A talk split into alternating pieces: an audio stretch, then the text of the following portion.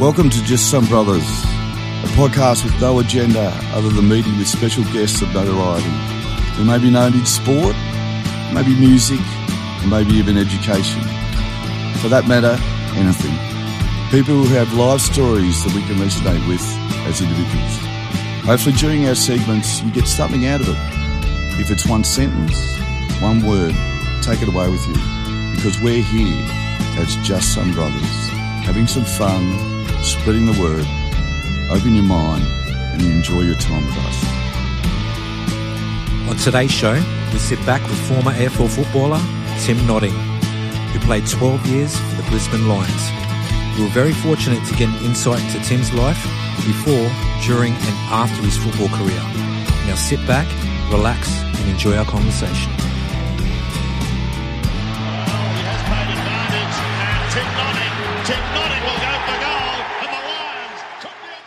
We'd like to welcome our, uh, our special guest for tonight, the one and only Tim Notting, aka Possum. Welcome to Just Some Brothers. Thanks for having us, boys. Look, I uh, I need to um, jump in. Timmy and I have got a, a bit of a history together, but uh, we need to go through 43 now, Tim. Yep, 44 this But year. uh, picked up in, and correct me if I'm wrong at any stage here, but uh, picked up in 1996 uh, with the year inaugural year of uh, the Lions merger. That's right, yep. Um, first senior game in 1997, round eight against Essendon. 98. 98, all right, so this is where we get corrected. Um, AFL Rising Star nomination in 99. Member of the 2001 2002 Lions Premiership teams. Missed the uh, third grand final in 2003, which we'll go through later on.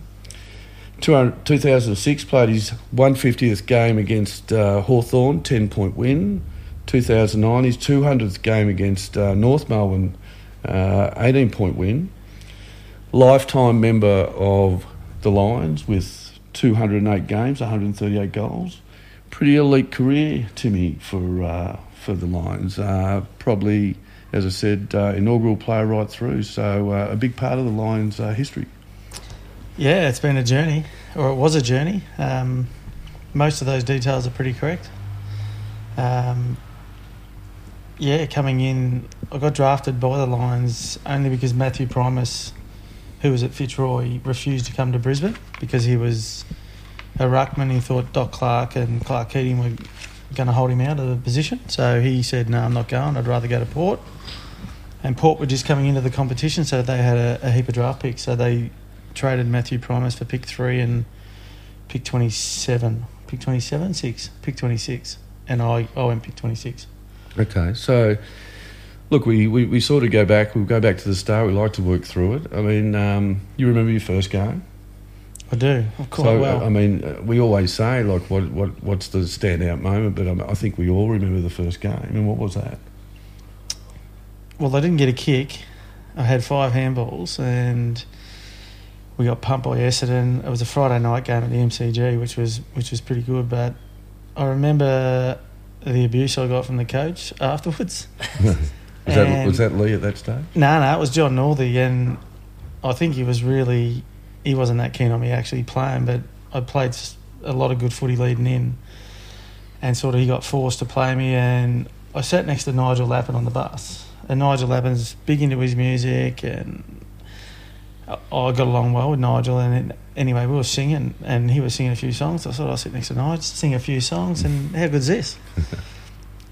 And obviously, we were sitting too close to John Northey, and we got pumped. And he goes, "Don't ever fucking sing songs on the way to the game again." And I'm like, "Good, thanks, so, Nige." Uh, how did Lappy play? Did he have a wind-up? Like, yeah, he dominated. He dominated every of game he played. So, So, he's all right to sing. and that- so then I went over to his house for dinner. and I said, "Mate, you just cost me. You just cost me a game." So Yeah. Well, it's it's interesting. We've I think we've asked this uh, question of um, most of the guys that come on. Is that um, and I, I've said that uh, you know what best coach, worst, worst coach, and uh, mine was Sam Kekovich worst. But uh, and again, a big hello out there to Big Sam. Hope you're listening. But mate, uh, who was your best and worst coach? Well, John Northey obviously was my worst because he, he dropped me after my first game, and I think I only played one game under John Northey, and then he got sacked not long after that, and Roger Merrett took over for the end of the season. And Roger was a good coach. He coached me. He was coaching the reserves at the time. But then I had Leigh for. I had Leigh for probably 195 games out of 208. Yeah. So and then I had Vossi for, for the end of it, and Vossi was and I played with Vossi, so Yeah. it was. Um, And is that is that a hard thing playing with an ex player or coach coached by an ex player? Probably is because he knows how you play. He knows what he's looking for. He knows all your weaknesses as, as you train with him. Um, and you have a different relationship because you play with him for so long. So it's it, it was a bit difficult, but I was coming to the end. I was like I was only twenty nine. My body was good, but mentally I was coming to the end. You know, and I was I was on not a lot of money, so there was no point in eking out another couple of years. But Yeah. on you know, I was on sixty grand at the end of my career.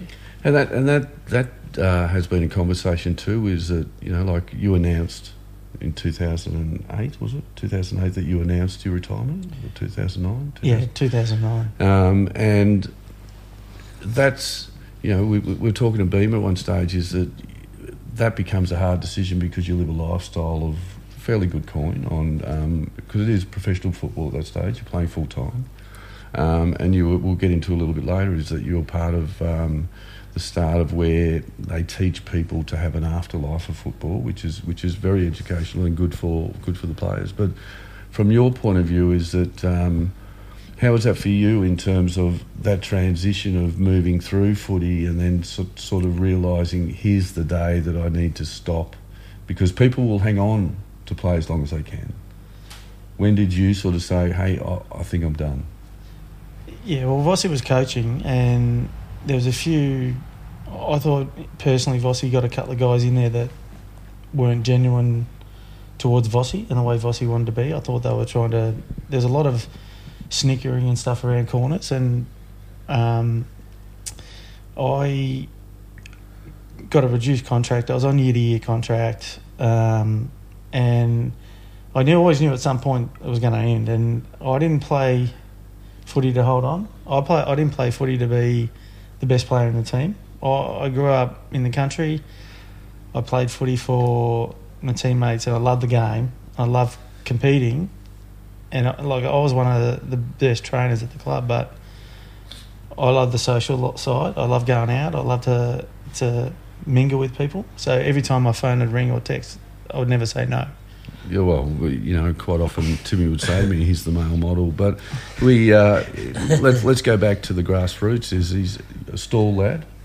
Um, you played uh, North Ballarat Rebels, um, so you've you've a couple of VFL games.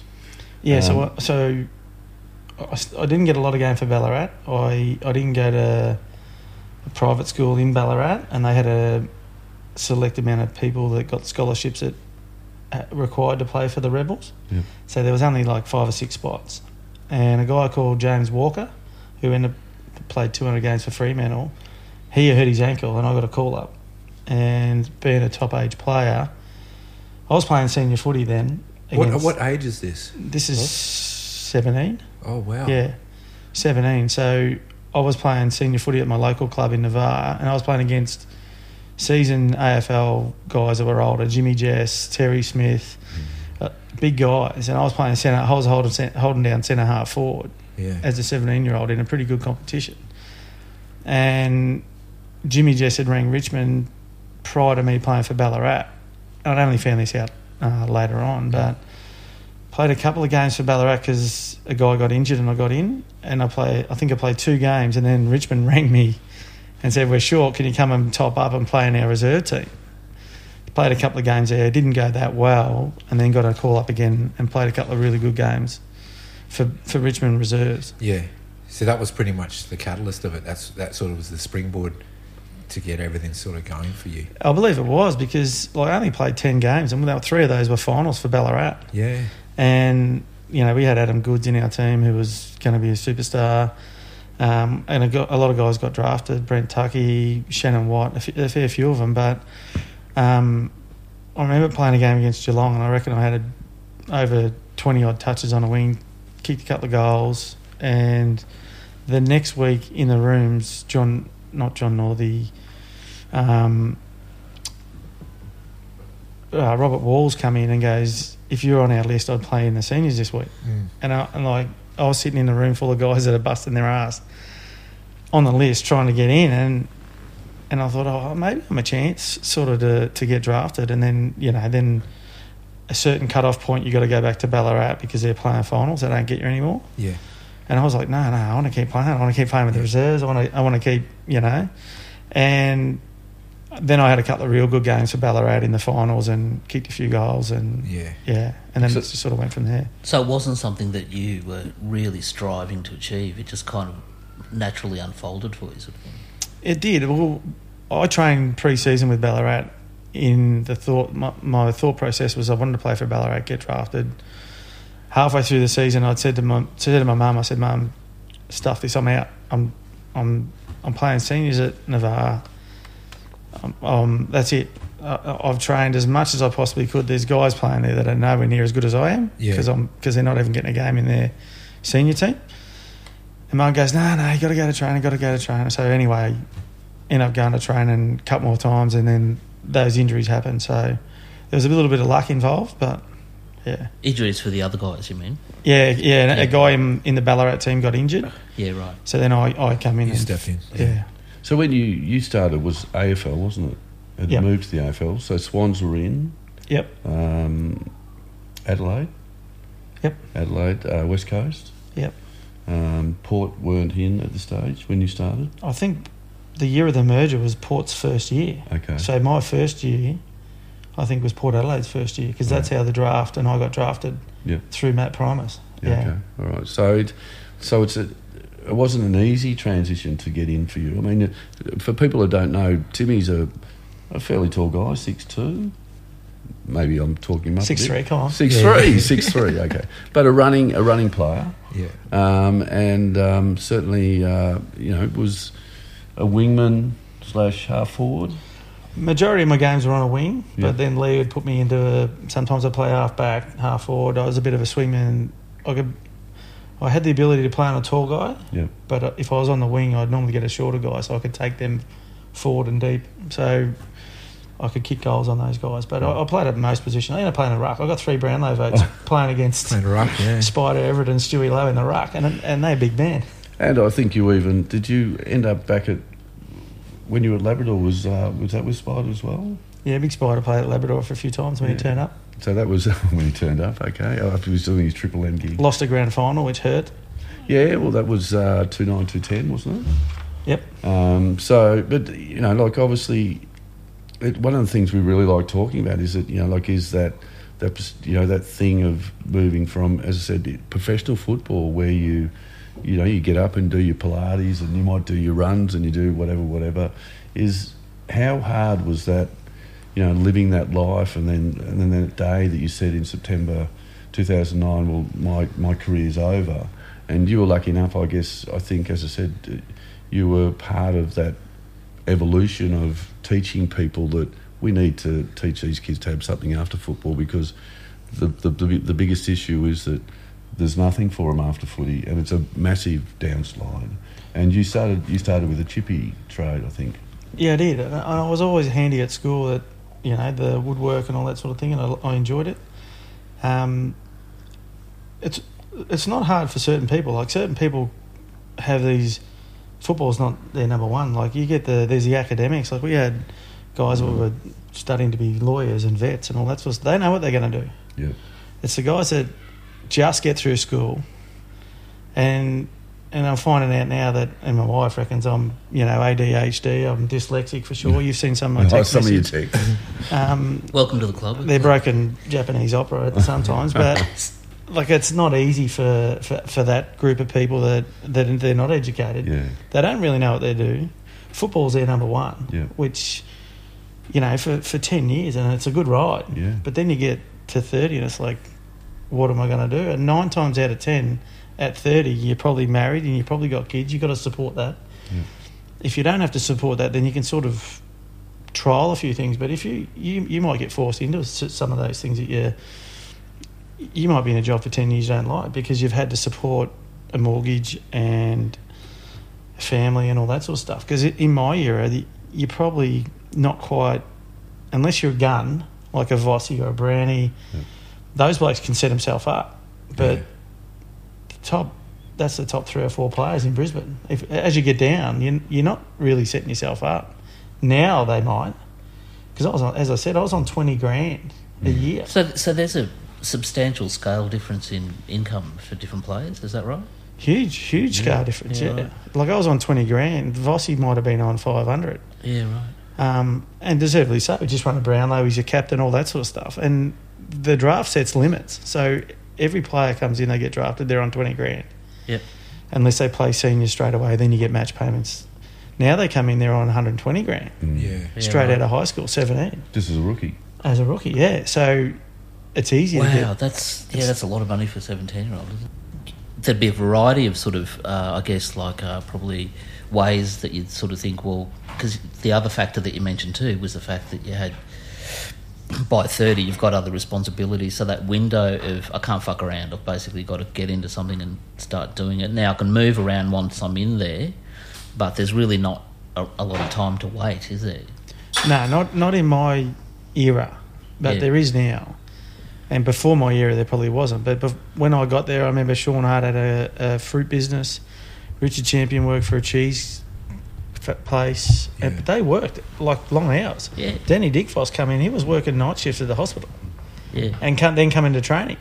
Yeah. Like, But in Melbourne, do you reckon Greg Williams was working very hard? Oh, Hell no. different story. Because they're getting looked after by these big companies. They Yeah. go, oh, come in here and we'll, you know, we'll set up. Yeah. You know, Then you got like third party people involved with the club who were given little incentives and whatnot. So everyone's sort of propped up and. You know, I mean, like, yeah, Brisbane's a different story. It is, yeah. Yeah. And Sydney'd be the same. They wouldn't have the. They'd have all those NRL guys to compete against, and they Yeah. got, you know, they. Brisbane did it hard. So when you transitioned from playing to, did you have to do an apprenticeship? Because that's fairly low wages too, isn't it? When you're starting out, like, Yeah, it is. You get a mature. I got a mature age apprenticeship. Yep. I, I started it my last couple of years of footy, so I knew it was coming to an end. So I started one day a week um, with a guy I knew from Warrnambool. He put me on, and we started one day a week, and for two years, and I fast tracked my apprenticeship and, and learned on the job pretty quick. Right. Um, but yeah, yeah, if and they're, and they're doing it better now. Like you can, and even traineeships and apprenticeships are they're a lot more flexible. Yeah. Um, yeah, Yeah, yeah. Because Oh, I think they realise the fall, uh, and you just talked about it before, is that, and uh, you know, obviously Brownie and and uh, Timmy are great mates, and in fact, um, uh, you know, when Timmy was was there, was took Brownie under the wing, and you know, from that point is that, you know, there was very much this belief that you know football had gone to professional from where you had a you had a job as Jib said there was there's people that that actually like Greg Williams probably worked with Visy Board you know because that was Carlton um, at the end of the day is that there are people that were just elite people in perception and people that struggled to just get there um, so you know, Timmy, obviously you, you you push through the barriers there. I mean, uh, it's no mean feat I mean, in terms of you played 208 games. That's a life membership. As soon as you hit 200 games, that's life. Um, Over so you- ten years. Yeah. So I mean, from that point is that I don't know how many life members there are at uh, Brisbane. no, I'm not sure. Um, there are circumstances where you can get a life membership. Like Brad Scott didn't play. Uh, I think it's 150 150. at okay. Brisbane um, because he played in the flags and uh, the board can come in and say you get a life membership. I'm not sure how many there are, but mate, I'm proud of proud of staying here. I, I got the I, I could have left. I could have gone to a couple of clubs, and I'll touch on that a bit later. There was four clubs my manager said to choose. This is after 03 when I got dropped and had a few too many sherbets on the sidelines, and A couple of stories there. Leigh was like going to sack me basically, but I had a year to go, and I I chose four clubs, and all of them won grand finals within four or five years after I after I left. So that's that, that's a question itself because you know there's a lot of things here. I mean, Timmy, as I said, um, we've we've been out plenty of times and we've talked a lot of things, but you know this is probably more in depth in talking about footy. Um, so there's some thing, things I haven't heard here. I've, like I didn't know that you were up for trade. So how was that? Because you were always a Brisbane boy. So I would have never thought at any stage you were anything other than a Brisbane boy. So when when was a trade on the table? 03 grand final. I, so I missed the 03 grand final, which we spoke about. I got injured mid year. Um, got back into the team, but I was wasn't playing well. Got dropped. Ended up getting dropped for the grand final, and that was Thursday night at the airport. And once Leigh had made that decision, uh, my decision quickly went to season's done.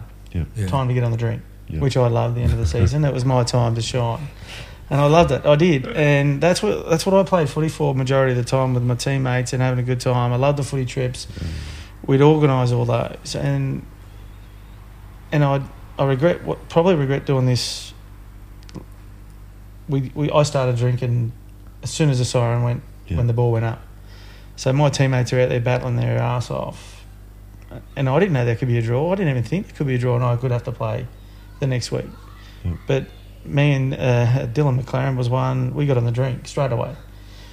Yeah, I think God Brisbane won by a heap, but we just won three grand finals in a row. Everyone's pumped, and come Wednesday, Leigh gets everyone in, and Brownie's wearing a fuck Collingwood hat that someone gave him, and blokes uh, they'd done media interviews, and I think Robbie Copeland potted Nathan Buckley and said, "Who's Nathan Buckley?" and all, all this sort of stuff, and so we walk into a meeting on the Wednesday, and Leigh's got steam coming out his ears. I'm like, Oh, what, what's going on here? Like, we just won three in a row. yeah. We've been on Mad Monday. We've had a good couple of days, and Leigh Brandy took Brandy took the hat off, and and he and he had a bit of a go at people for getting in, in ahead of himself, and he goes for the blokes that were drinking during the grand final. And he goes, Tim, you weren't drinking, you were pissed, Oh, and I'm just like, right. So then I thought, oh, this is not good. I had a year to go on my contract, but anyway, Leper was getting married, had a wedding. I got a phone call from Gubby saying we want to have a meeting on Thursday, and I'm like, oh, I'm at a I'm at a Bucks party here. So I said, yeah, right. Hey, so Brandy come and picked me up in the morning because I was we'd had a big night. He goes, you've got to go to this meeting, Gubby. It's right. So anyway, we sat down with Gubby and Leigh, and Leigh goes, we want to trade you, and I was like played 100 games. He goes, you're, you're 24, 25, you've got currency. We'll get you to wherever you want to go. You've got a year to go. Um, we think it'd be a good time for you to go somewhere and still have a career, and we'll do whatever we can. And I just, I was just sitting there staring at him and Gubby, thinking, I am so hungover. It's not funny. and Brandy was waiting outside for me. What's going on? What's going on? I said, Oh, they want to trade me. And Brandy just goes, ah, tell him to piss off. You got a contract. You're right. Um, so I rang my manager, who he'd already known because Gabby had already rang them. And um, long story short, we went to New Orleans on a footy trip, and I just rang up and said, "Nah, I'm I'm staying for one more year. I'm going to prove myself, get my body right." And then we played in the uh, 04 grand final. Yeah. So if they don't if watch that, you, that year you're coming off contract, you can't do nothing about it. If right. that year I was coming off contract, they could just sack me, sack Yeah. ladder. Yeah, and then I'd just go back into the draft, or they could say we're going to trade you if you don't accept going the draft. And Yeah. good luck. Because back then there wasn't free trade. No, No, so contract was a contract, and um, so you then signed for the next two, one, two, three. You, you were year by year, were you? Or- I was I went two, two, two, two, two years until towards the end. Then I went one by one by Yeah, one. yeah. yeah. Yeah. So, uh, look, I, I, I guess that you know you look at your footy, and certainly, obviously, you know, I think there's something massively to be proud of that you you were just a one club person. Um, and I think that a lot of people always look at Tim Notting and go, "Look, he played just at the Lions." I mean, you had you had opportunities, as you just said, to go to other clubs, and who knows whether that would have taken you. Um, four of those clubs played in grannies or whatever. The four clubs were West Coast, Yep, Sydney, yep, Hawthorn, and Geelong. okay. I, m- I met with West Coast, flew over to Perth, met with West Coast. Mainwaring. They were they were the number one probably. Yeah, we met, met with Mainwaring and all those boys, and they were good. Showed me through the club. Hawth, uh, Hawthorn flew up. Yep. Um, had a meeting with those guys, and then I was going to meet with the others when I got back from New Orleans. What do you and so it, it's interesting you say West Coast because you, you look at in your era because I say one of one of the parts about your era was some of the centres of all time was you know the the Fab Four or Five in in um, in Brisbane, Blackie, Power, Lappin, um, the guys there. You look at you look at West Coast, Judd, Cousins. How do you rate the two? Lo- It's hard to it's hard to go against your team Yeah, because you train with them, you play with them, you you form bonds. But we were a good team across the board. Like everyone talks, they were unbelievable. Like Blackie, Vossi, Acker, Luke Power, Lappin. Yeah. Lappin's very underrated. He's a superstar. yeah, Um, and then you look at Judd, Kerr, Cousins, yeah. Embley, all those sort of players, Fletcher. It's it's it's hard. It's Yeah. hard, but I'd I'd take ours. Question from that. I mean, you've played against many players, and, and we've asked this question before. I mean, Yeah. who probably is the best player you played with? It's a tough question. It's it's, That's, it's that's that's why we have a podcast. yeah. Well, it's it's different for me because So many different angles, isn't it? there's angles. There's there's midfielders. There's forwards. There's yeah. and, and like I play with Vossi's probably Vossi and Brown. I, uh, I would say they're the top two that I played with, and then Lappin and Johnson after that. What about someone against? I had to play on Carey for a, a quarter, which was which was nasty. One of the boys went down, but I'll, I'll I won't say him because I didn't play on him much. But I played on Andrew Embley and a few times, and he was one guy that was my height and could run. Yeah. And that was my advantage is that I could really run could all run, day, yeah. and I, but I was tall, so there wasn't many tall wingmen when I played. He was one that could run all day, and so I always had come off that game thinking, "Geez, I've had a, it's been a tough game."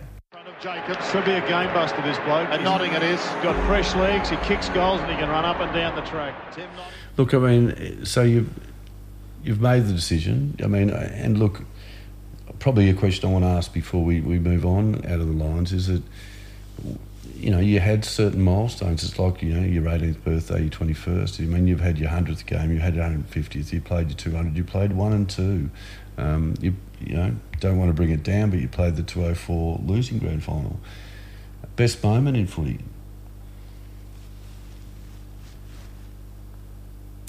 That's a tough question too. Yeah, I don't. I won't say my first. That's the first grand final is the best moment for me. Like Yeah. when you can break it down after you've retired, because everyone will say their first game was so special. Da da da da. But that we got the chance to play in the grand final and win it, the first one for Brisbane. So that was probably my best moment. Playing on the field, everything that happened afterwards.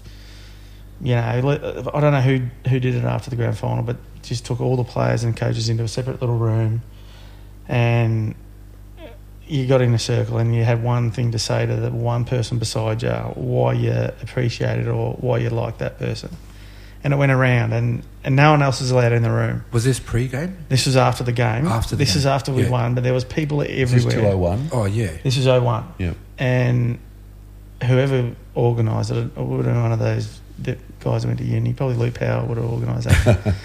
Um, because And he's very sentimental and, And a gun. and he reads a lot of books and all that sort of stuff. But whoever organised it was perfect because we didn't know what was about to come. We were, we, we were swamped. From as soon as we walked out that little room that we had that little powwow, there was media, there was family, there was commitments. Every day, there was a commitment for a whole week until the best and fairest the following Saturday night, and we didn't. We weren't prepared. We weren't ready for that, but it just it just evolved. Yeah. Um, so that was a really cool moment that you get to to go back on, and I reckon a lot of players that played that game would would say something like That's that. That's that standout Yep. Moment. Yeah. Yeah. Quick so- question: What what was the feeling like when you were preparing for that? Like, bef- like preparing the battle, like all of you guys together, ready to get out there. GF, ready to go. How how's how's that feeling? not like it- it's a bit different because there's so much going on. We- Yeah. We've had a parade. Ansett went under, so we had to find an aeroplane that would take us to Melbourne. Okay. Yeah. So we chartered a, a green aeroplane which had no writing on it. Yeah. Um, Bob Ansett. who knows what who who was flying, and then we so we get down there, um, and this is September 11, right, 2021. Yeah, right. So oh, 2001. Yeah. 2001. So Yeah. there's been planes flying into buildings. Ansett's gone under. Yeah. Everyone's on edge. So anyway, we get to Melbourne. We do a parade, and this is pretty cool.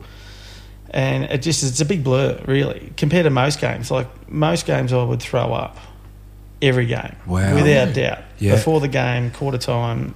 Wow. Yeah. This game, I didn't. It was just Something so much- different. something different. Something going on. Yeah.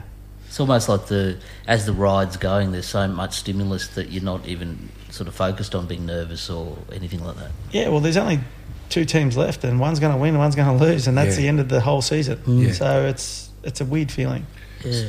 So, what, at what stage do you then say that your football's very serious? Because you know, like with any guy that sort of makes it, it's you know, I, I say there's a lot of luck involved with making an AFL, and we all could say there's people we know that we've played footy with, and maybe even Ballarat that you've seen that was very good players just didn't make it. You know, was the '99 was that Rising Star nomination? Did that say to you, "Hey, I've got a future in football"? Was that the moment, or what stage did you say, "I've got a foot, I've got a future in footy"? I don't reckon I really did, to be honest. I was just floating. I did I, every year for me was. I was. It took me a couple of years to work out. Right, I need to. If I want to stay in footy, I've got to learn how to run better Yeah. and train harder. Um, but I never really thought that I'd ever made it. I was always thought that Thursday night's coming. Am I getting a phone call? Yeah, is a coach going to ring me? Am I getting dropped? So I was like, I never really thought I made it until sort of after those grand finals, in between when I was getting a, a lot of the ball and, you know, there'd be, everyone was sort of relying on you, there was different roles. But I, until I really learned how to push myself and train hard, then I sort of worked out what I had to do to become a good footballer.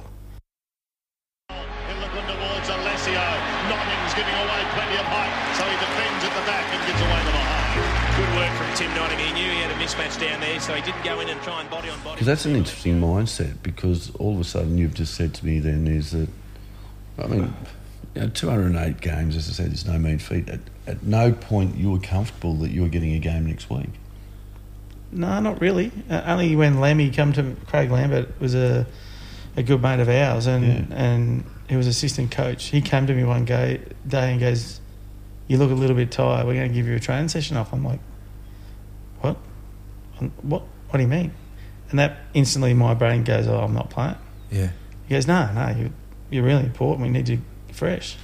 And that's when it sort of thought, "Oh, maybe I am a little bit, you know, entrenched into this team."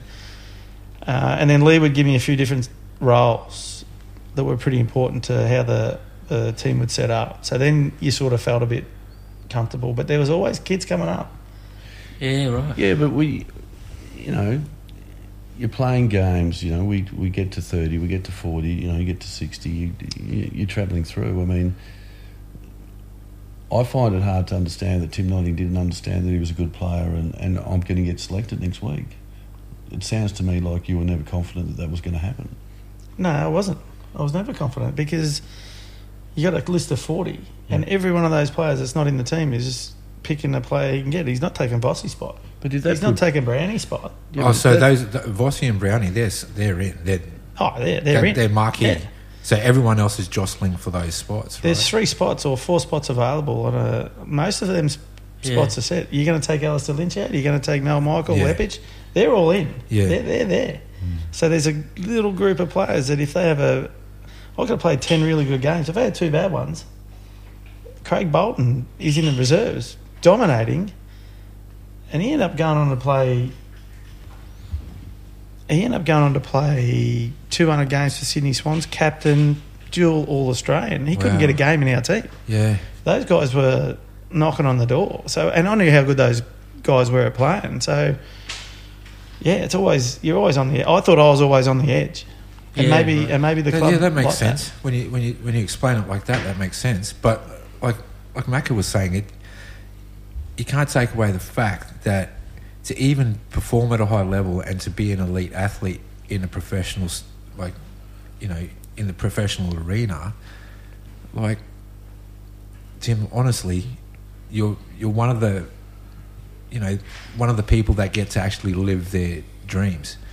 You know what I mean? So that's where Mac is saying like it, it's hard to believe, but that's your mindset, I guess. You know, and and you wouldn't be able to understand it unless you were in your shoes to see it. You know, but to everyone else, it's like, mate, you're Tim Notting. You're, you know, you're, Well, I, I, you're I, I sort of, I Yeah. sort of wondered did that affect your performance because you may be negative on yourself. Maybe maybe it helped. yeah, I don't know. I don't know how that. It's an interesting thing It's- to think it- about when it's a look 'cause- back. Can I ask you this question? Were, were you when you were young and you was you just started playing? You know, when you were teen or whatever, did you find yourself having a lot of natural ability, so you didn't have to train that hard? I I always loved playing footy. Yeah. I, I followed my dad around playing footy. My brothers all played. My uncles. Uh, I was just, I was one of four boys. My older brother, I caught up to him really quickly in terms of footy. Uh, I come from a small country town, so the talent was diluted, I suppose, or Sure. diluted. Um, so I was always pretty good around town, but there's a million towns. There's Yeah. a million of me around the town. Yeah. That's, Yeah. And as Net- Macca said, there's a lot of luck. That guy doesn't do his ankle. I don't play for Ballarat. I don't Yeah, yeah, get a game. I mean, the and, reason- and, and that's in my mind as well. Sure. Yeah. I mean, why I asked that question was what you said earlier that um, it was maybe two, three years in that you went, you took sort of account of your own abilities and went, actually, you know, if I want to stay, and then I've got to sharpen up on whether it was running or whatever it was, right? Yeah. So it felt to me that it was like with what you were saying. It was. It wasn't until then that you sort of had any sort of confidence that okay, no, I'm in the team. I'm in as long as I do these things. I've got some agency in how this goes. Whereas previously to that, it's like, well, it's on the vagaries of what everybody else thinks. You know, like, Yeah, exactly. So my first couple of pre-seasons coming back from being on holidays, straight back to Victoria, eight weeks with your mates every weekend on the booze, not even training, not once. But I'd come back from that and we'd do a run. I'll be top ten. And one of the boys would go, "How much train did you do?" I said, "Not one." yeah. See, that's what I'm, it's interesting. natural. So I was yeah. blessed with Mm. the ability to be able to push myself and run. But when I worked out that if I go away for the eight weeks, I can still have a few drinks, but then I can train. I come back and then all of a sudden I'm not coming 12th, I'm coming third and fourth. oh yeah, yeah, Then you're competing against the guys you're training with, and they and I don't know. It's a hard. It's Well, hard to put your put your name and on. and that's where you know, we, uh, we, as I've said, we talked about before, is that there are people with natural ability, you know, and Timmy's probably one of those people that probably underestimate what he was Yeah. in terms of exactly what he just said. Then is that I reckon when I was at Security, Paul Tomei was a professional runner. He could run the tan track in twice around in 28 minutes, you know, like a freak. There are people Timmy Mm. could run. So all of a sudden, want to apply yourself. I go from 13th to third just by doing a couple of weeks of training. yeah, Yes. Some people are blessed with running. Yeah. Um, I didn't like running. You probably did. I don't know. Um, No, I did. I do, and I still do. But I also worked out pretty soon that if I don't do that training, I'm going to slowly Slide backwards. slide don't backwards. Yeah. But if I did all the training, I could have a release at the weekend. Yeah, I yeah, could get fit Yeah. enough, and I can have my release. yeah. If I was training hard and I was winning it, why can't I go out Mm. on a Friday night or a Yeah. Saturday night? But, you know, it, it is interesting. As I said, um, Timmy played in a in a in a like a transient sort of time um, because there is a very clear cut when it was VFL, and Yeah. probably nineteen. We talked about before was 1990, 91. You know, Sydney Swans started was the first one with Edelsten, and Brisbane Bears came on, and Yeah. it was very bad football. You know, you had you were lucky enough that I actually don't remember. You could probably tell me is the year that um, the Bears started, but you came into a time when you were only a couple of years short of then. It was, you were playing grand finals.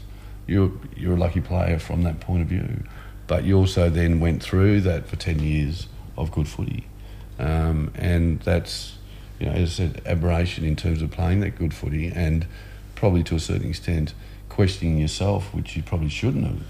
Well, maybe that was a mechanism that I had. Maybe Yeah. that was something that I that made me tick. I don't know. Maybe I just didn't want to get comfortable. A mate of mine said when I got drafted, he goes, "You're going in a grand, you're going in a grand final team." I said, "Yeah, but I'm not getting a game."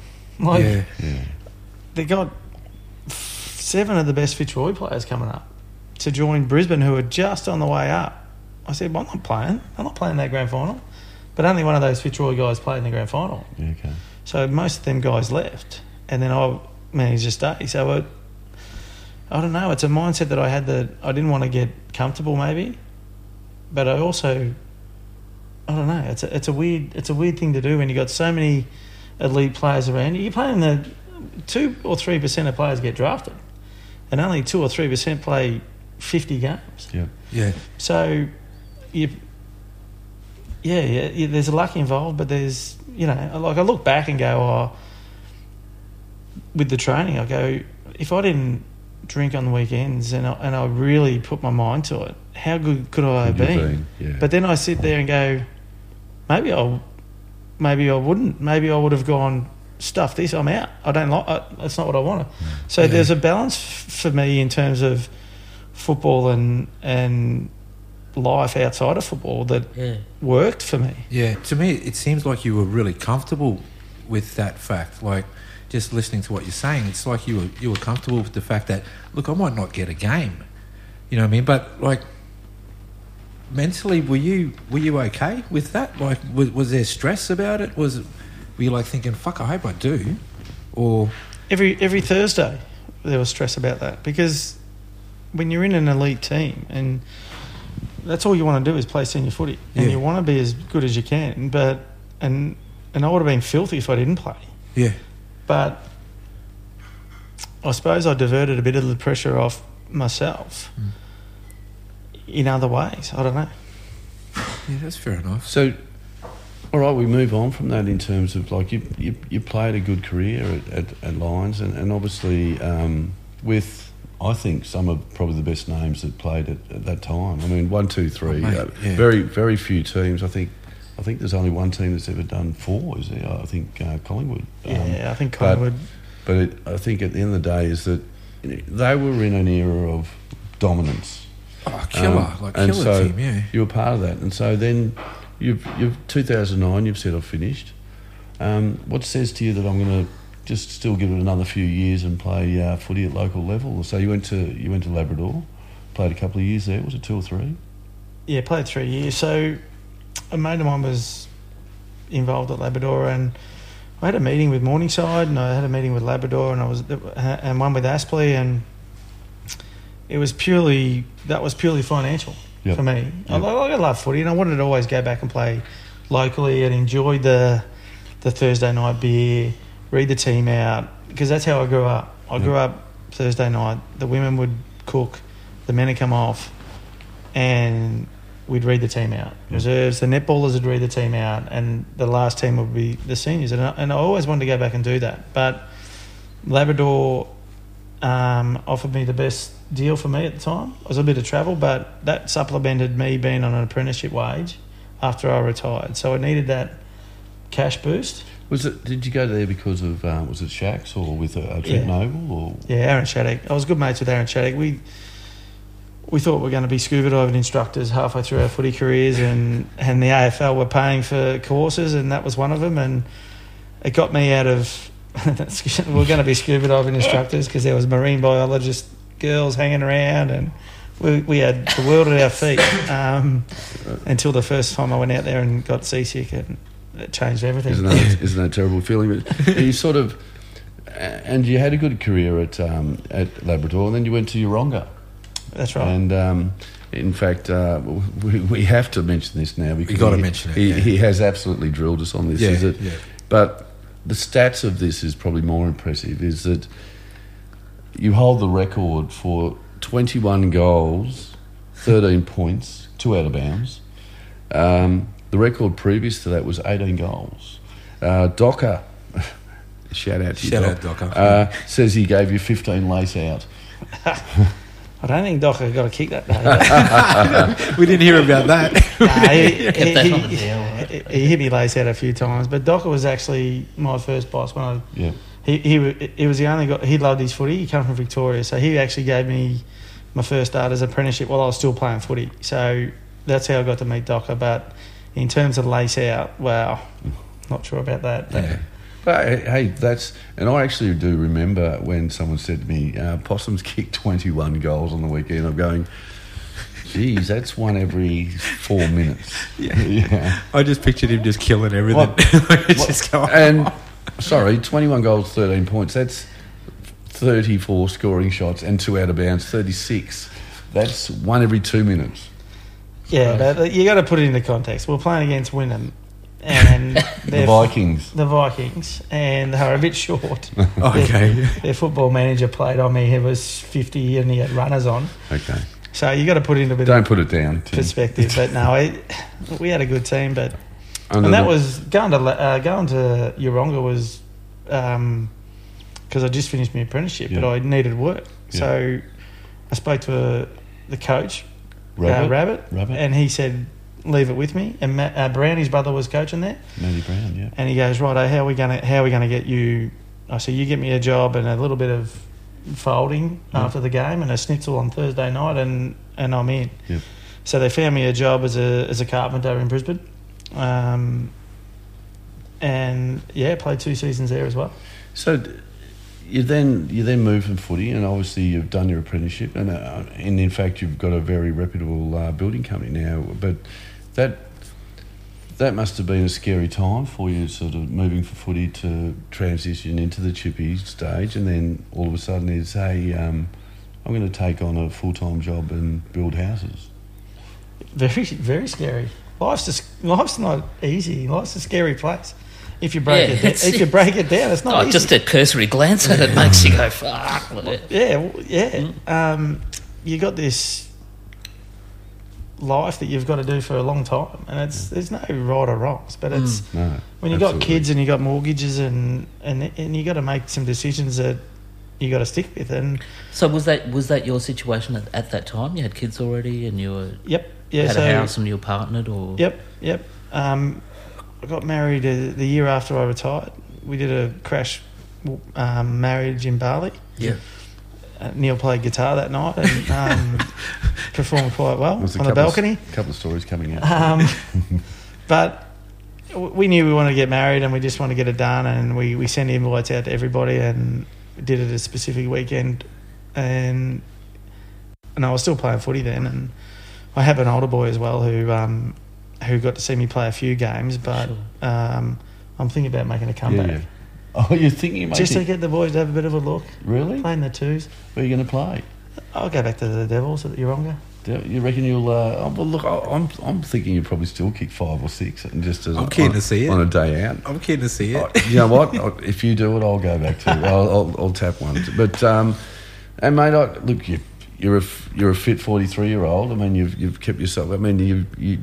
If I could have a dollar for every time you said to me that you're the male model, um, and in fact, Arby, um, one of the guys obviously on the po- podcast here, said you're a good-looking guy, and I said, don't give him a wrap up. um, but um, back in the day, of course, we used to go to the Chalk because that used to be the place of um, uh, for the Lions, wasn't it? Oh, the chalk, you name them. We went. We name them. We, we had a couple of nights. In fact, uh, Timmy, we, we sort of we, we moved to a couple of stories. I guess is uh, where do we start and where do we finish? But uh, this is this is where, this is where it gets interesting because we've we've got out of the uh, we've got out of the football scene. Now it becomes the fun part. We talk about a couple of stories, but uh, one of the great stories was uh, the trip to Thailand, wasn't it? Well, kinda. We kind of almost got there. Well, tell us. There, well, there was ten of us bound for Koh Samui, which was was going to be an awesome trip. We we raised all this money. Fraser Garrick, Stephen Lawrence, Craig Lambert, Justin Leppitsch, Jonathan Brown, a couple of other boys. Were there was ten of us all up, and we're going to Thailand for five nights. But some of us thought, well, let's start it early in Brisbane. start it three days early, and that was probably the the beginning of the end. I reckon we're starting it a little bit early, but You made it. To, you made it to the plane. yeah, we made a play. Craig McRae was there, so um, two of them have gone on to be senior coaches in AFL. So we mustn't have been too bad, but it was very interesting. To, it was an interesting trip. Well, we did, we didn't. I didn't get there, but I got to I got to the airport in Bangkok and then back to Sydney. But Well, you all you all had to come back. I mean, it was um, it was not all of us. Not all. Oh, you didn't all come back. No, no, not all. Three got through and seven got returned. It was like the the Bali Nine, the Bali Ten. We, we ca- it was a year after the Bali Nine, and we called it the Bangkok Seven. So, It's got a good ring to it, actually. Yeah. uh, so anyway, we were we probably deserved it in the end, really, but probably not. Uh, we we probably drunk too much before the flight, too much on the flight, and then they cut us off. So then we had duty free, and we got rowdy, and got returned. Seven uh, seven got returned to Sydney.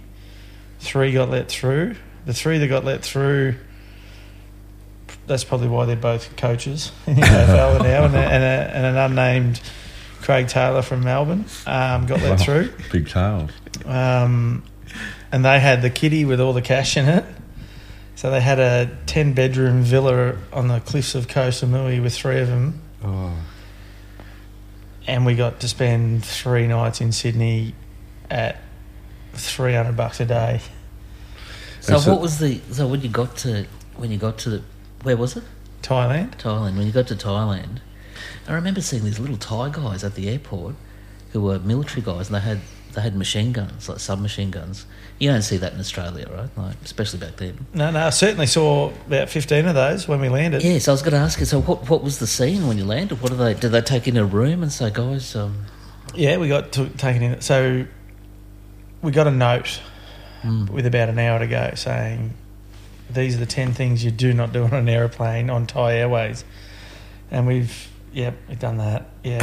Ticked them all. We ticked nine out of the 10 boxes on that list. And so when the plane lands, yeah. we just thought they, like, they, they landed and then we heard something over the speakers and it was, please remain seated, da, da, da, da, and everyone clapped. And we were like, yeah, we're there, no big deal. But everyone had to remain seated. And then 15 of those Thai military guys with the guns that you speak about earlier come onto the plane and just pointed at all seven of us, said, give us your passport, off you come. We got let off first. We thought, oh, perfect, we've straight through.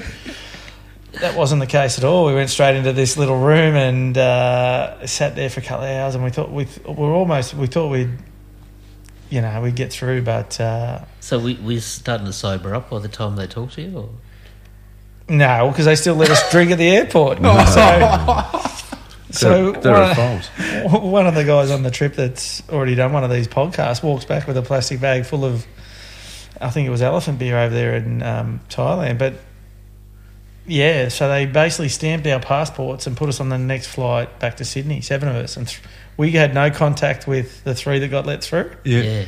And they sent us back to Sydney with a big purple stamp on our passport that we couldn't read. And it was basically, we weren't the highest rate criminals, but we were pretty close.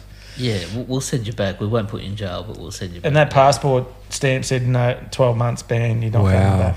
Yeah. right.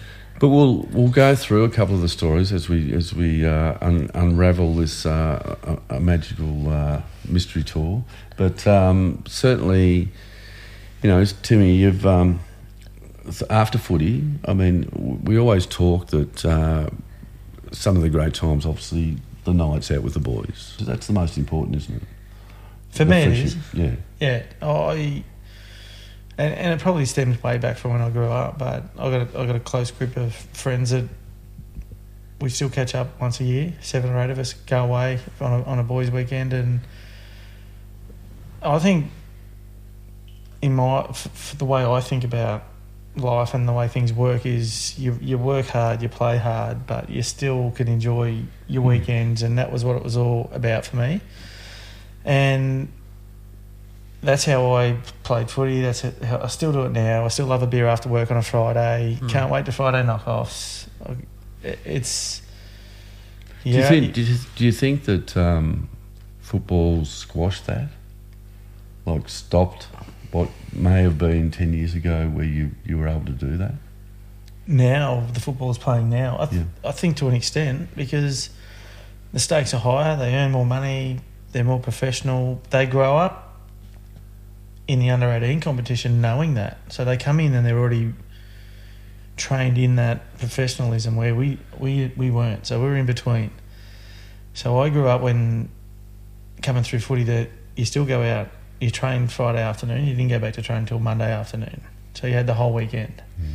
where they train Saturday mornings, they'll train Sunday afternoons. It's different. So they learn that from a young age now. But when I was coming through, it's it was different. Yeah.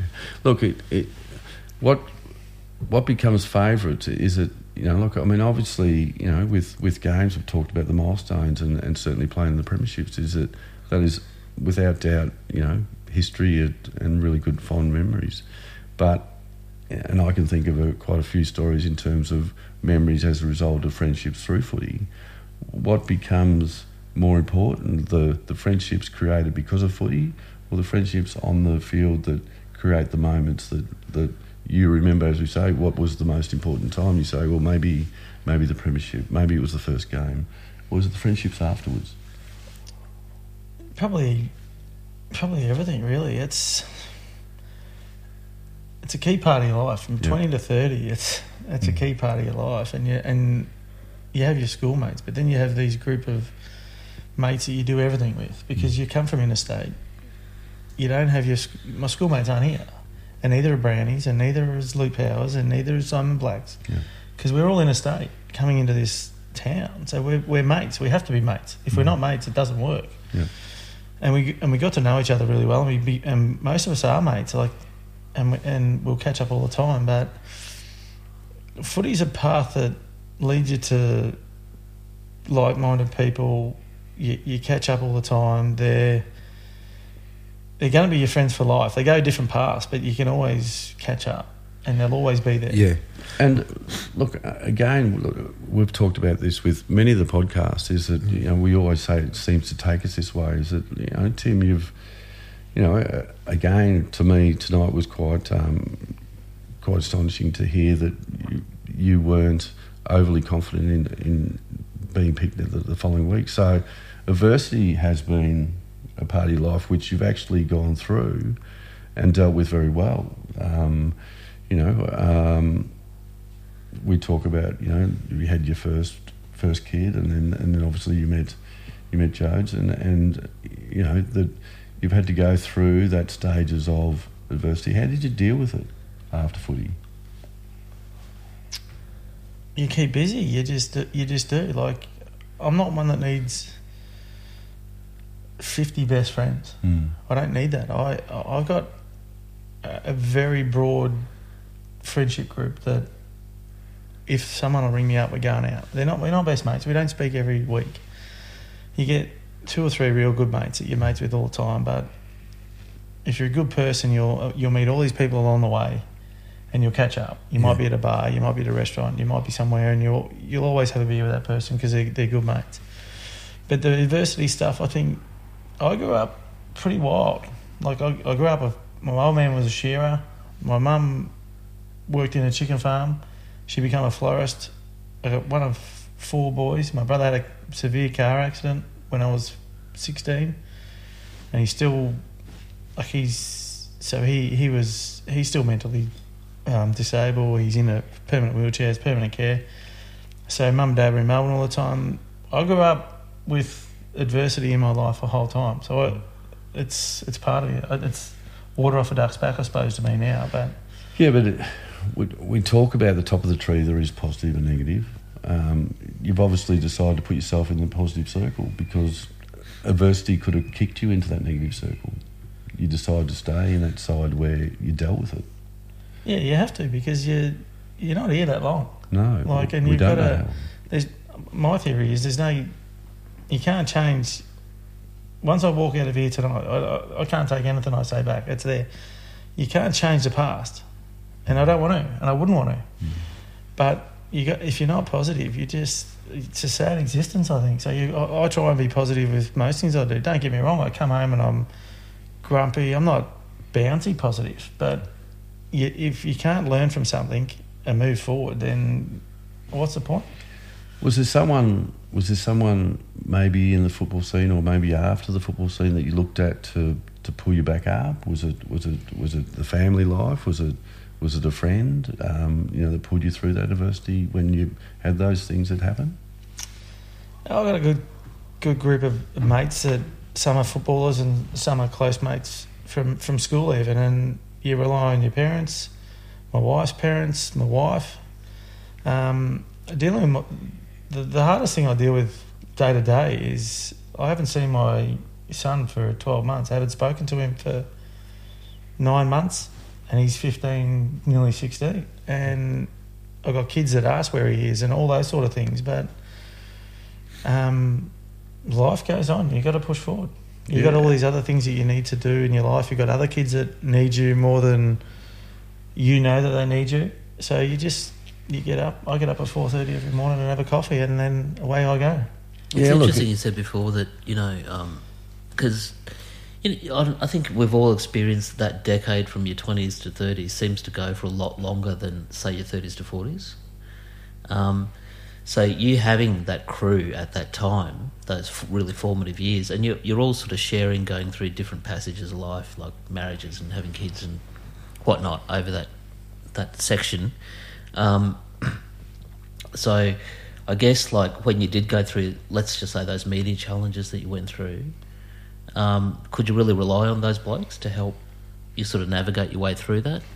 Uh, I picked a few. Yeah. There wasn't many because I started to get um, untrustworthy of most people. Mm. Yeah. Um, and who could you talk to? Who wasn't going to knife you in the back? So um, I had a couple of good footy mates that I would talk to, and I had a couple of good mates that I would talk to from school days, which I still catch up with now.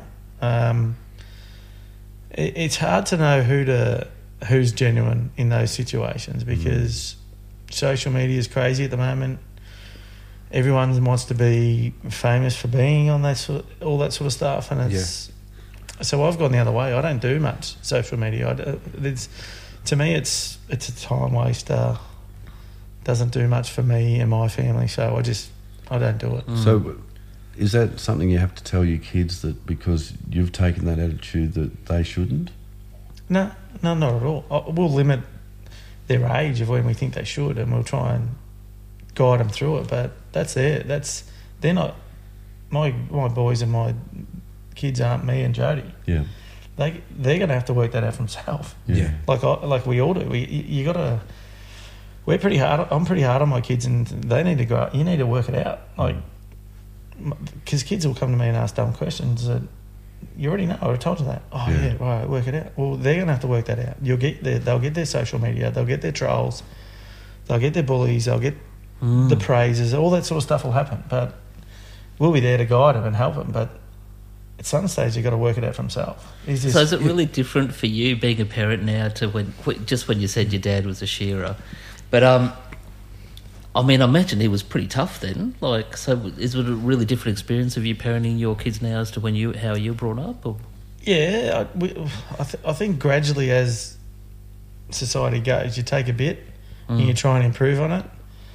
And I think my dad probably did that with his father, and it, and it goes down. But yes, there's there's there's a few things that I look go, oh Jesus, that's my dad. I've got to stop that. Yeah, yeah. what are you doing? Like, you know what I mean? But yeah, no, it, my my parents were hard, but when I look back, and I'm only, you look back now and go, well, you know, what, I probably deserve most of the mm. Of course. stuff that yeah, I've got. Of course. But do you think do you think we're softer on our kids now than our parents were on us?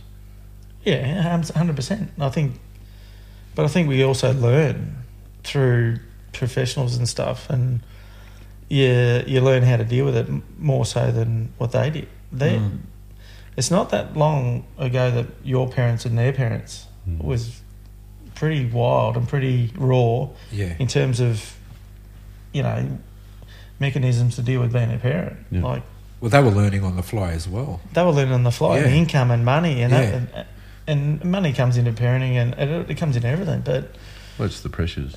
all our forefathers were probably there wouldn't be too much money Mm. back then, so they're all under pressure. So Mm. yeah, So, but uh, where do you go with? Um, I think you said your kids were 11, 9, 7? Is it? yep.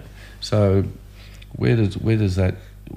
Obviously, you've now got your building company, Stella. I mean, you've gone from chippy to building, building, and that's become very success, successful for you. Is that um, where's that say Timmy's going to be in ten years with that? Oh, I think with my kids, knowing them, I'll still be working on the tools probably with them. Yeah. They'll be tradies. Yeah. I, I can see it coming. So I'll probably try and guide them through their path and see where they get to. So hopefully it might, my building company, where it gets to, I'm not sure, but it could be passed on. They can Mm. take it over, do whatever they need to do, but. But so it's look, it's interesting. We were outside, and um, just for people, people talking, is that um, you know Timmy Timmy uh, or Possum um, is that uh, you know obviously married Jodie and uh, was an elite swimmer. Obviously, your elite footballer is that you know from that point, the worry was always people just seeing you and, and, and chasing you to try and find something. That's that becomes a scary thing of life, isn't it? That people want to get gains off potentially your your normal life. Yeah, so when when I first started dating Jodie, it was a bit there was a bit of a media bubble about it, and a bit happened. But we went really the other way. We went we we hid. We wouldn't go to the shopping centre together. We would just hibernate, really.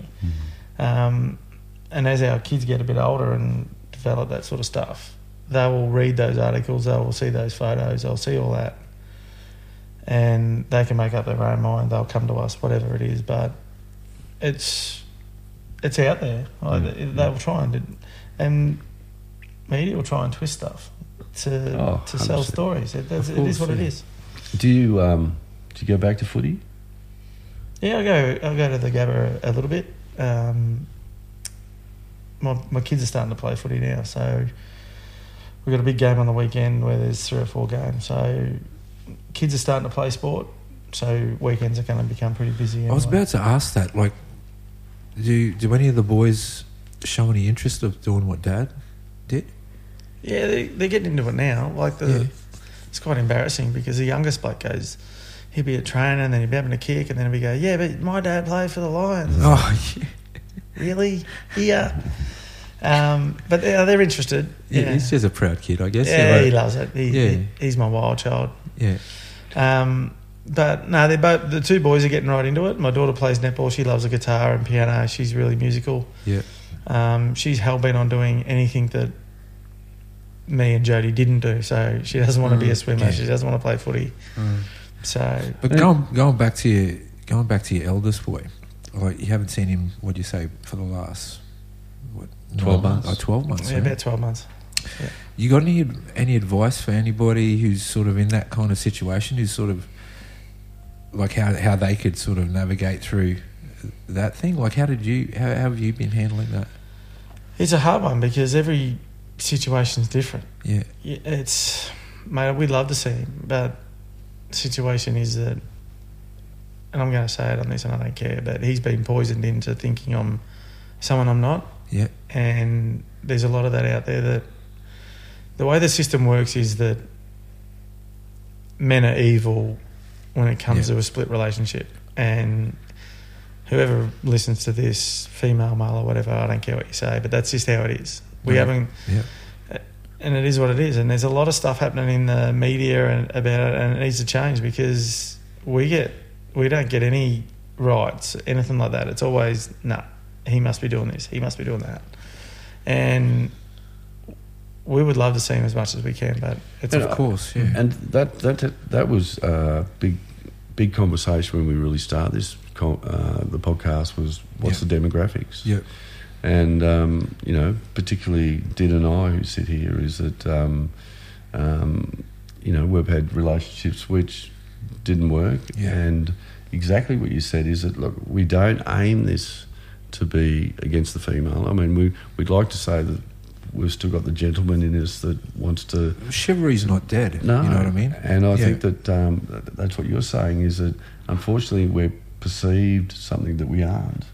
I think that's- there's. I mean, my experience is is that um, I think most people that I speak to that are reasonable do agree with exactly what you said. You know, that things seem to be stacked against men, but I think that the that's a systemic kind of problem, right? You know, that's a, that's the way things are set up. Seem to be that way. So, I think that that would mean that that could be re that could be fixed. You know. I think so. I think it's just hard for breakups aren't easy, and split marriages or split relationships or separate families, but it's more common than you'd ever imagine at the moment. Oh, absolutely. Oh, definitely. So there's got to be a, a system in place for both men and women to be able to go right. Why? And there is. It's been brought in, and it's coercive behaviour and coercive control. Did you say coercive? I think I did. Yeah, right. Exactly. Yeah. It's exactly what I said. um, there's a lot of that coming into it now, but it's Yeah. it's really hard to to get a handle on. And You know, the children are the most important thing. Absolutely, and the end of the I, I day, think, and I think that the kids, my kids, actually were the greatest teachers. We've said this before. Is to me, is that um, you know what what I realised, and um, you know, is that I used to actually worry about the kids that they, you know, because they they they want the white picket fence. They want mum to, and dad to stay together, of course, because that's mum and dad. But of course, sixty two percent averages is that marriages break up. Yeah. So it's it's the stats are terrible at the moment, but um, what can you do? I guess it's Well, I- society. No, but know. that's but that's when there's a couple of things here. You know, like uh, Dylan was you know was here before. Is that he once said to me, Dad, is that all he ever wanted, to, and I didn't get this for a long time. I was always scared that I, was, you know, because we broke up, that I was the bad guy. But the kids, all they really want, your kids want mum and dad to be happy. yeah, And once we realise that, it's a big game changer for yourself. yeah, Um, and once once that happens, then the relationship with your kids becomes monumental. Yeah, the Yeah, big, agree. the biggest breakdown of it all for me, and what I where it all goes wrong when it happens is becomes a competition between the mum and dad. Mm. And it becomes this stupid fight in do I want more money? Do I get more time? Why didn't you do this? And it's yeah. it's, It's like measly it's, this, sort of thing, it's yeah. this negative fight that happens the whole time when it doesn't need Mm. to. And, and, and kids get caught up in this weird bloody game of, well, your dad did this and he, he couldn't have you on this certain date and it was your weekend. And it's like, well, can you, we just swap? It's not hard. Like, Mm. Yeah, yeah. And And, now, know- and, and this is, I'm only going 16 years ago. Now we've got people that break up and live in the same house and Mm. parent together for this. For the sake of So, staying together. but, but is that good or bad? I don't know. yeah. It is. It's, I mean, the, the really hard thing is because you're dealing with not just one person. There's all of these people involved, and you can't.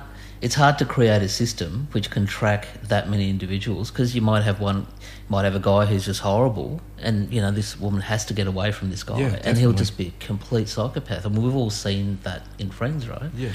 or the reverse can be true, or it can be uh, everything was kind of good and okay, it's not working. Let's split up we'll divide everything. But then suddenly, other third parties like lawyers and stuff like that come in and say, "Hey, you know, you should do this and this and this and this." So it's it's a really difficult thing to make a system that can actually cater for all of that. But it seems to be that from everything I hear, that it does lean towards men getting a really bad. Well, deal, the, the legal system does. The legal system leans that way, and it, and it is what it is. But it's slowly changing, and I think it, yeah, it'll evolve as it goes. But And I think I think that it's important that we do also mention that you know this isn't about like putting the blame on anyone. no. You know, this is this is just life, and and unfortunately, you know, when you when you're with a person, you fall in love, and and then you fall out of love, and there's a child involved. Is that someone's going to get hurt, um, but it shouldn't be the kids. it's good that we can touch on on these kind of subjects you know within this podcast as well it's just to you know at the end of the day like Macca says it's you know the, the best saying we've got is you know, whether it's a word or a sentence, take it away with you. So to hear like your experiences, Tim, and, and you know everyone else's experience who's been on the podcast as well, like anything that we can do to sort of shine the light on stuff that other people might be going through, you know, I mean, and use this platform to, you know, to talk about it and to hopefully give people some kind of like reference on on certain things, and that's that's fine. Like there's like Macca said, there's no agenda to this. There's no we're not bashing on anybody. It's just you know just trying to bring bring back that that sense of who we are as men and, and that masculinity and the, the sense of brotherhood and and that we're not alone. We're all Well, together. I think that You know. I think Beamer said it perfectly. You know about the pressure cooker. Yeah. And this is what we've always just said here is that, you know, like we sit on the couch and, and we talk about stuff and, and it all goes elsewhere. I mean, we obviously started here to talk about Tim's career and which was elite. And at the end of the day is that then we, we move on to other stuff and, and then talk into the personal side of it is that it, it is simply just us getting to a point where we, you know, as I said, when we were with Beamer, a, a guy two weeks before we had Beamer on the show was 22 and committed suicide. Exactly. And the pressure cooker is that we sit here and as talking about it, all we want to do is open it up that people can talk about it and feel free that, you know, that it is open conversation. It's not something we need to hide. And that all of a sudden is that by talking about it, maybe um, we get to understand it a bit better. That's definitely. Uh, often, yeah, and things often help when. Sometimes people need the courage to be able to say that they're in pain because something's happened, because there might be embarrassment or whatever around that, right? Could be anything. But actually, just sharing it with another person can make it not necessarily fix anything, but it just eases that pain out in just the act of sharing it. You know? Yeah, But I did want to ask one question. You, you mentioned before that you um, uh, were dyslexic and had was it ADD or ADHD? Nah, I've probably got all of them. So, so I was going to ask you, did- was it that diagnosed or? Nah, my wife's diagnosed me last. but like you look at it, like we've I've watched a few programs and and gro- growing up in the country, none of that was. My brother's diagnosed. Mm. I'm not, but I reckon I am because I ne- I'm a terrible reader. I'm a horrible speller. Um, I don't proofread any text messages, as Neil would, would, I, I, would know. I, I can vouch for that. Um, but I didn't really know any different, and I didn't Yeah. care either. So, I, and growing up, I had this one track mind to, to play footy, and that was it. Mm. Um, so all the other stuff was, was irrelevant until now that I really need it when you're doing a quote or you're trying to Mm. write stuff out. I'm like, Well, the reason I asked is because you said your kids, a couple of your kids may have that as well. Yeah, right? but they got help. They got tutors and they got Yeah, this, which I, which I, I never had that. And I'm Mm. like, no, we got to keep at this because if I got it, if I had to stand up in front of someone and read something out, Mm. I would be so embarrassed. I would never do it. Mm. Just never do it at all. And it's it's it's hard to to do that. So, it, in that in that instance, if you memorised it, that would be a different experience. Completely different. But it's just the act of reading it and the the words not The act of reading you. it and not reading it well, Yeah. it- all that sort of stuff. Mm, Even yeah. to stand up in front of a lot of people is very daunting. Mm. Oh, for every, anybody. Well, that, Yeah. because Yeah. that's that's that brings to another point is that you know because obviously as you get to an elite level, of course you are expected to do more public speaking. Yeah. Mm. How, how do you deal with public speaking? I was no good at all, and I'm not, I'm still not very good at all. But I found that, and it takes me back to when I was younger. I'd always have a ball in my hand, or I'd always have something. So when I would go to a school visit, we'd get a program, and I'd always roll it up, and I could, and you can probably see me using my hands a lot mm. today, but you get I would use that as a tool that was in my hand that would Yeah, like a calm safety me. thing. It was like of. a- Yeah, yeah, yeah. it would calm me down, and I, would, I could.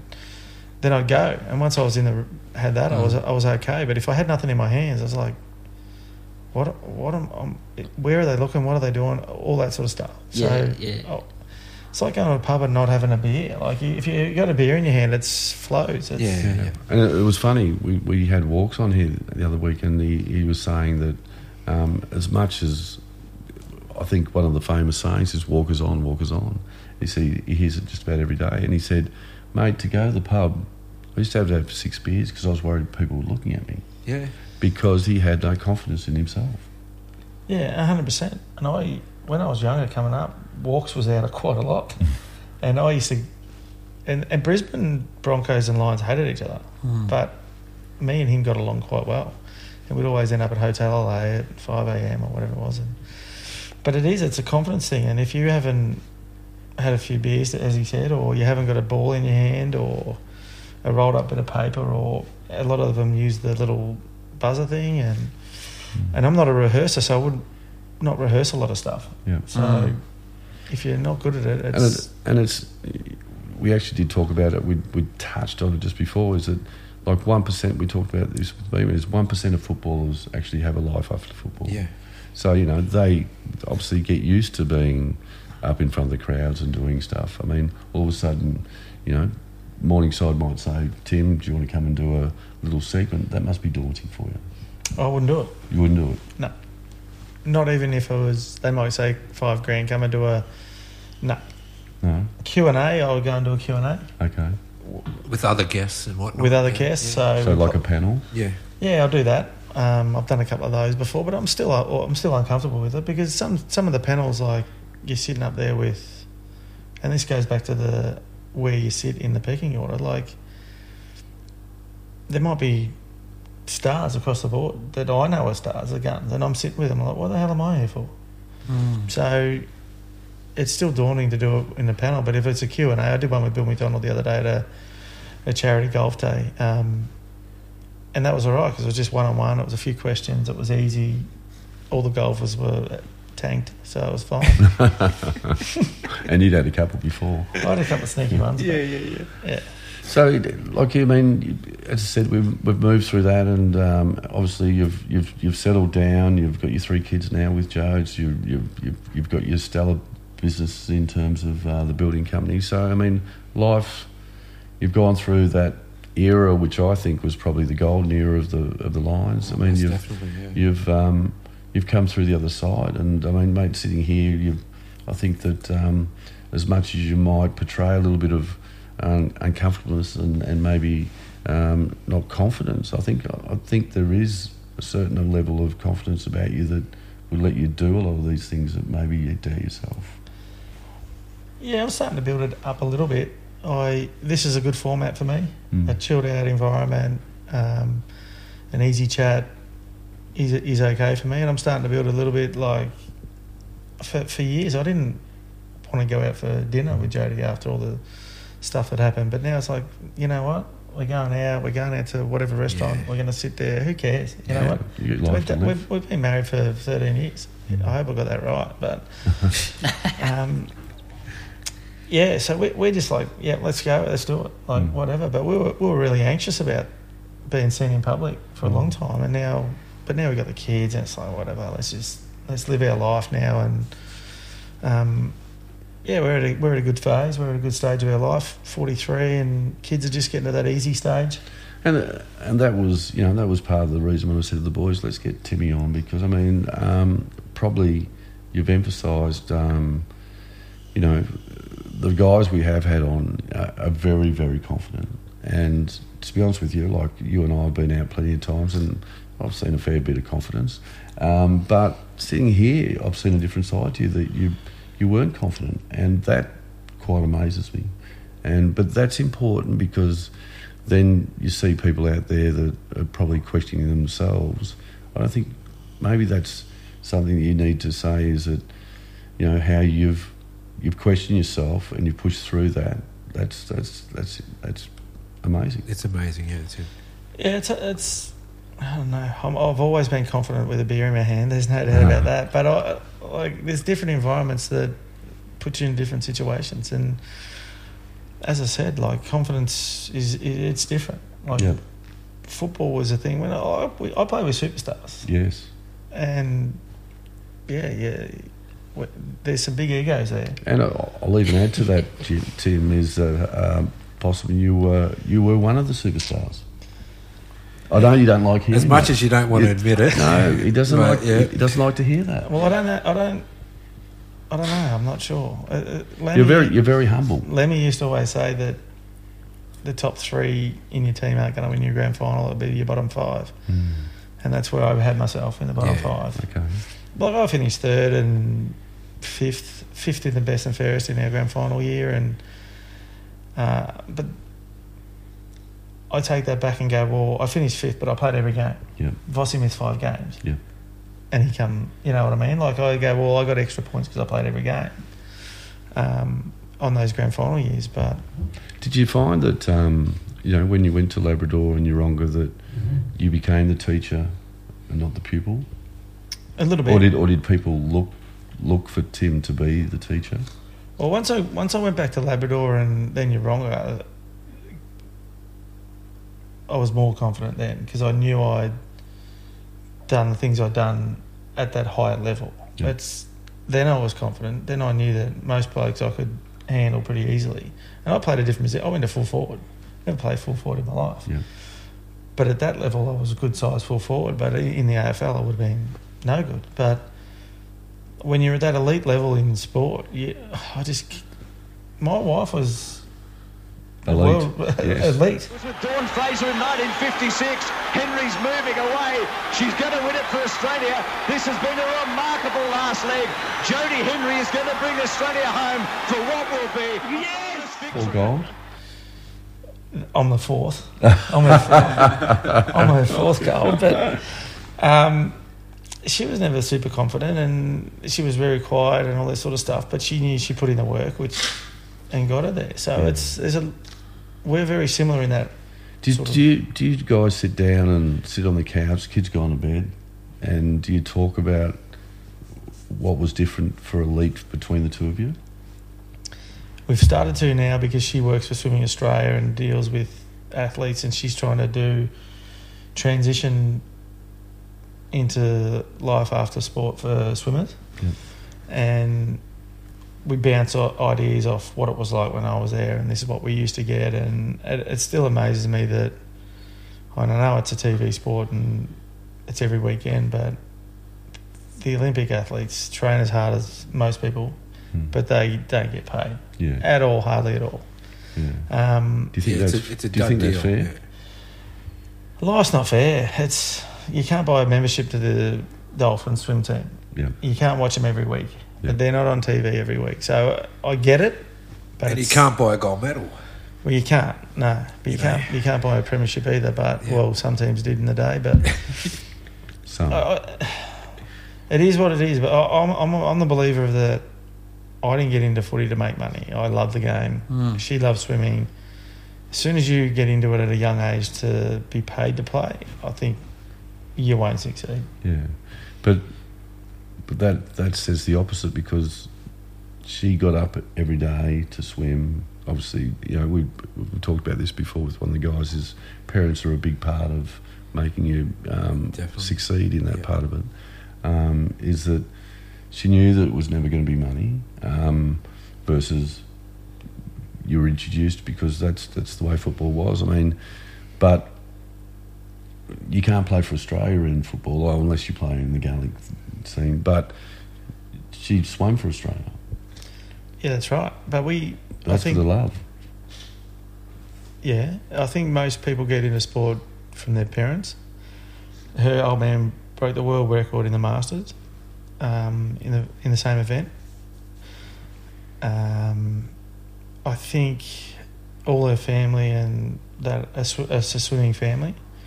We're a football family. My old man played footy, kicked bags of hundred goals in the country, um, and I think you just do that and then you start to love it. I don't think originally you get into footy because oh, I just want to, I love it, I just love it. Yeah. You, you just follow your, your parents or your brothers or your sisters or your mate Yeah. or or whatever it is, and you, you generally learn to love it. If you don't love it, you you end up giving up. So again, like it, it's interesting. Again, like I, I said before, you know, like I, I've never said to my kids, "Go play footy."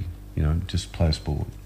And you've obviously said the same to your kids. As long as you play sport, Yep. just understand because we've talked about this before is Yeah. team sport versus individual and one of the things I love about football is team sport and that's where that friendship comes with guys um, so what do you tell your kids like Yeah, I wanted to play team sport.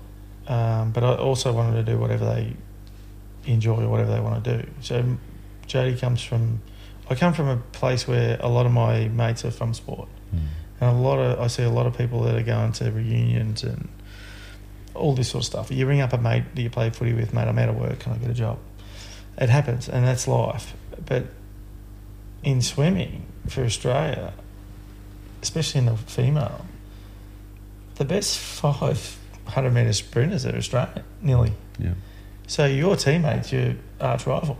Yeah. So if you win three in a row, you, your teammates lost three in a row.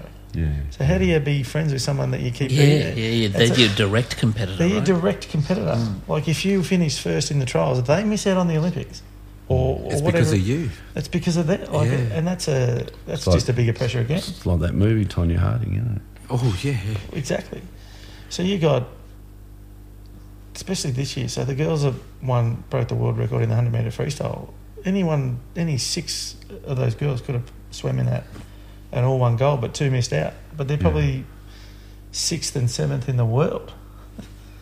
And and probably even when you say that is that you know like you look at football. How many football? What is there? Eighteen sides, twenty people playing, three hundred sixty people.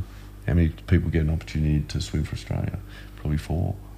Yeah, that's it. and out of a population. So it's the percentages are way, way um, greater in terms of not making it versus us. But I mean, in saying that too, also, as, as I said to Tim earlier, is that how many people have we seen that could play sport that didn't make it? You know, it's a time and place, sliding doors. Yeah, the luck. Yep, all that kind luck. of stuff. It's a bit of luck, but as I said earlier, we're all psychopaths in a way.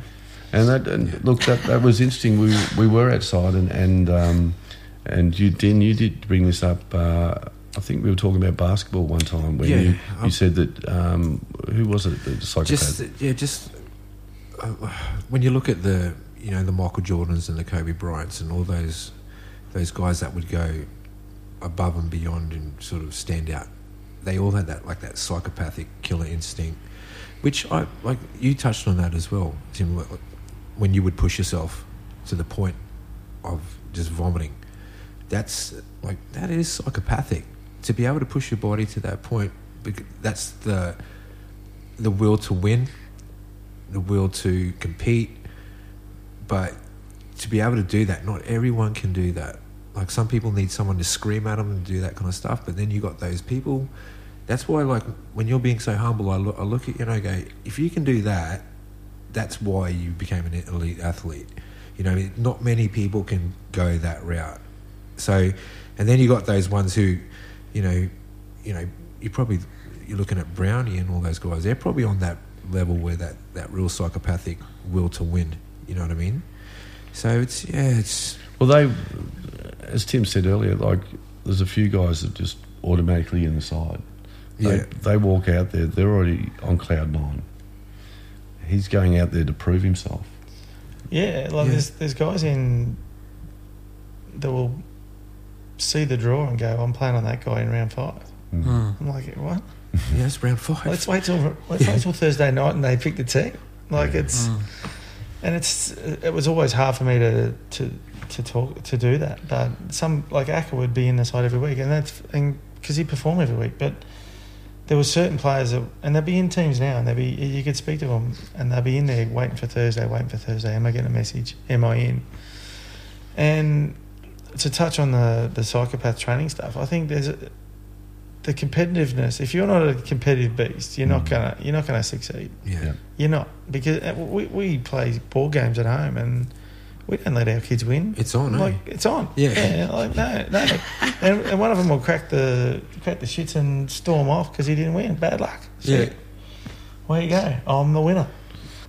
Look, tonight's been amazing in terms of um, we've had some people here who are exuberate confidence, and um, you know, obviously you and I have been out on uh, on a on plenty of occasions and done a couple of trips, and uh, in my mind, actually, I've always thought that you've been a very confident person. Sitting next to you here tonight, find, find you a very humbling person, and a different side that uh, I probably haven't seen. Um, and actually gained way more respect for you because I think that how you push through a lot of the things that we've talked about is uh, more than admirable. I mean, you've um, we've we haven't gone through all the adversities, but we do know that like what you've done is, um, mate, you've you've actually gone through all these things and come through better than most people I know. Um, you've got a great company.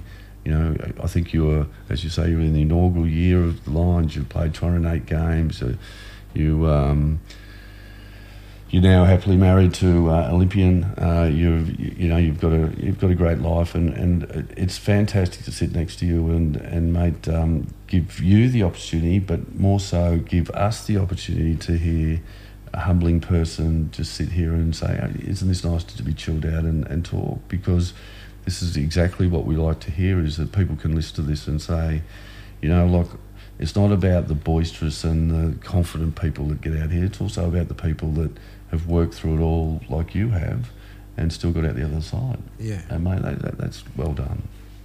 Okay, so this is uh, Tim. This is where we get to the end of the show. As much fun as it's been, uh, this is maybe we'll call it the serious part, or maybe we call it the comical. But uh, we have this little section called Five from Five, and uh, we've got five questions for you. Right Where'd you get your nickname from? First pre-season football camp Mhm. to Canungra.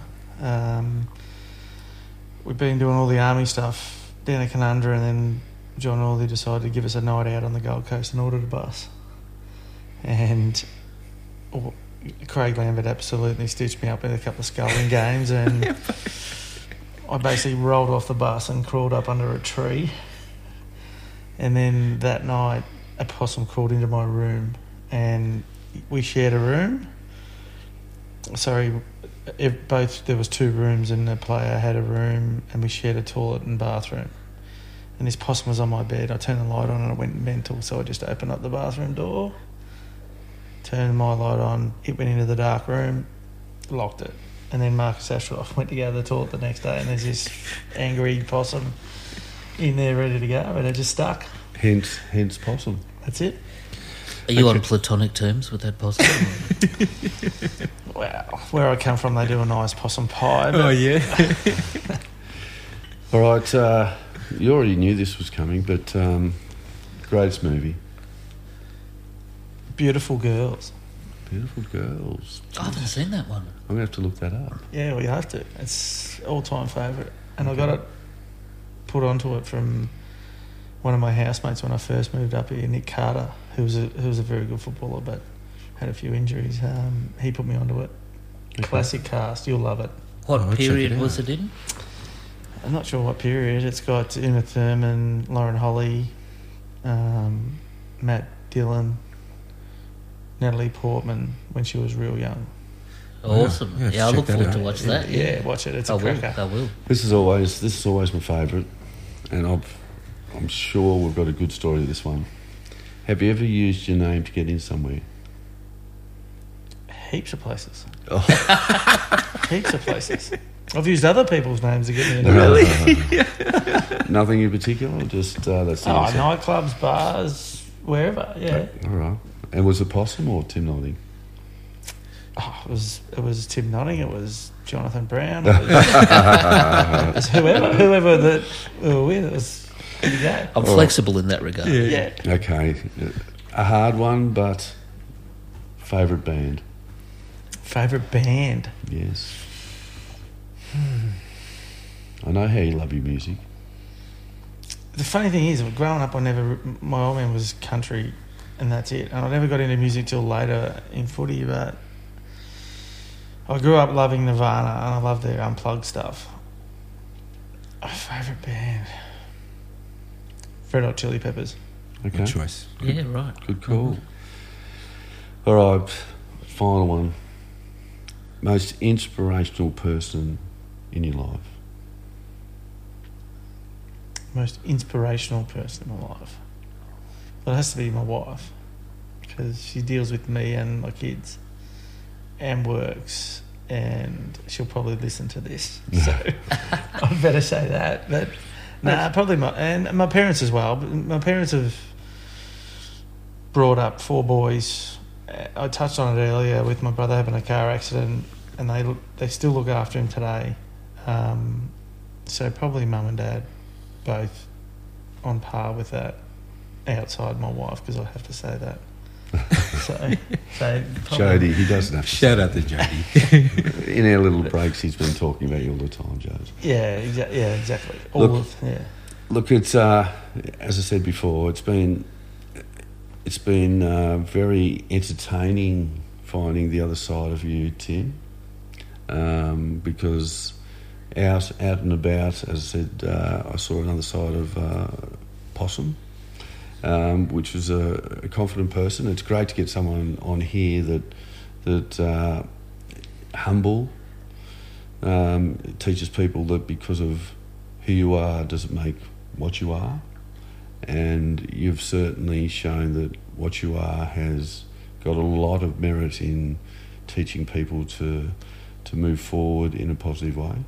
Made it um, great friend of mine and uh, taught me a great great lessons through life. And uh, mate, it's been absolutely a pleasure to have you on board with Just Some Brothers and and shoot the shit and uh, chat the chat and um, listen to your story from go to woe with missing a few things in between, but uh, certainly hearing about um, how you've come out the other side and mate, uh, you certainly have come out in a positive way, and it's it's uh, great to see that. Um, Mate, uh, you've had a great story to tell, and really congratulations on um, bringing it out and having having the courage to come and sit with us and, and, and share that.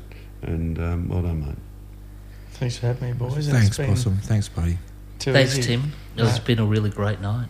No, it has. It's been good. It's been uh, to go back over all the stuff that I went through as well. It's been, you know, because a lot of your past gets put put back in. It's always good to bring it back up and Yeah. chew the fat a bit. Yeah, look, I think it's uh, we, we talk about it quite often. Is that uh, as I said, the pressure cooker is to to talk about some of these things that we actually forget about, and um, and relive the memories that not are always good, Yeah. sometimes are bad, but at the end of the day, is that uh, confront them, and you have confronted them, and um, as I said, you come out the other side and uh, admirable. So, mate, as I said, really well done coming here. Great to have you on, and um, it's been uh, it's been a great night, sitting on the couch, just listening to us all uh, talk about what has been and what will be. So I'm just going to say, as I normally do, Mm-hmm. ciao from now. See you next time. Yeah. Later. Thanks, boys.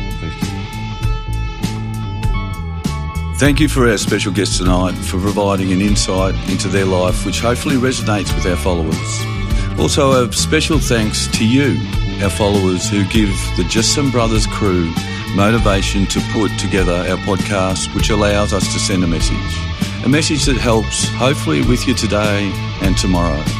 It's now time to sign off and say enjoy your week. Thank you for listening to Just Some Brothers. Ciao for now.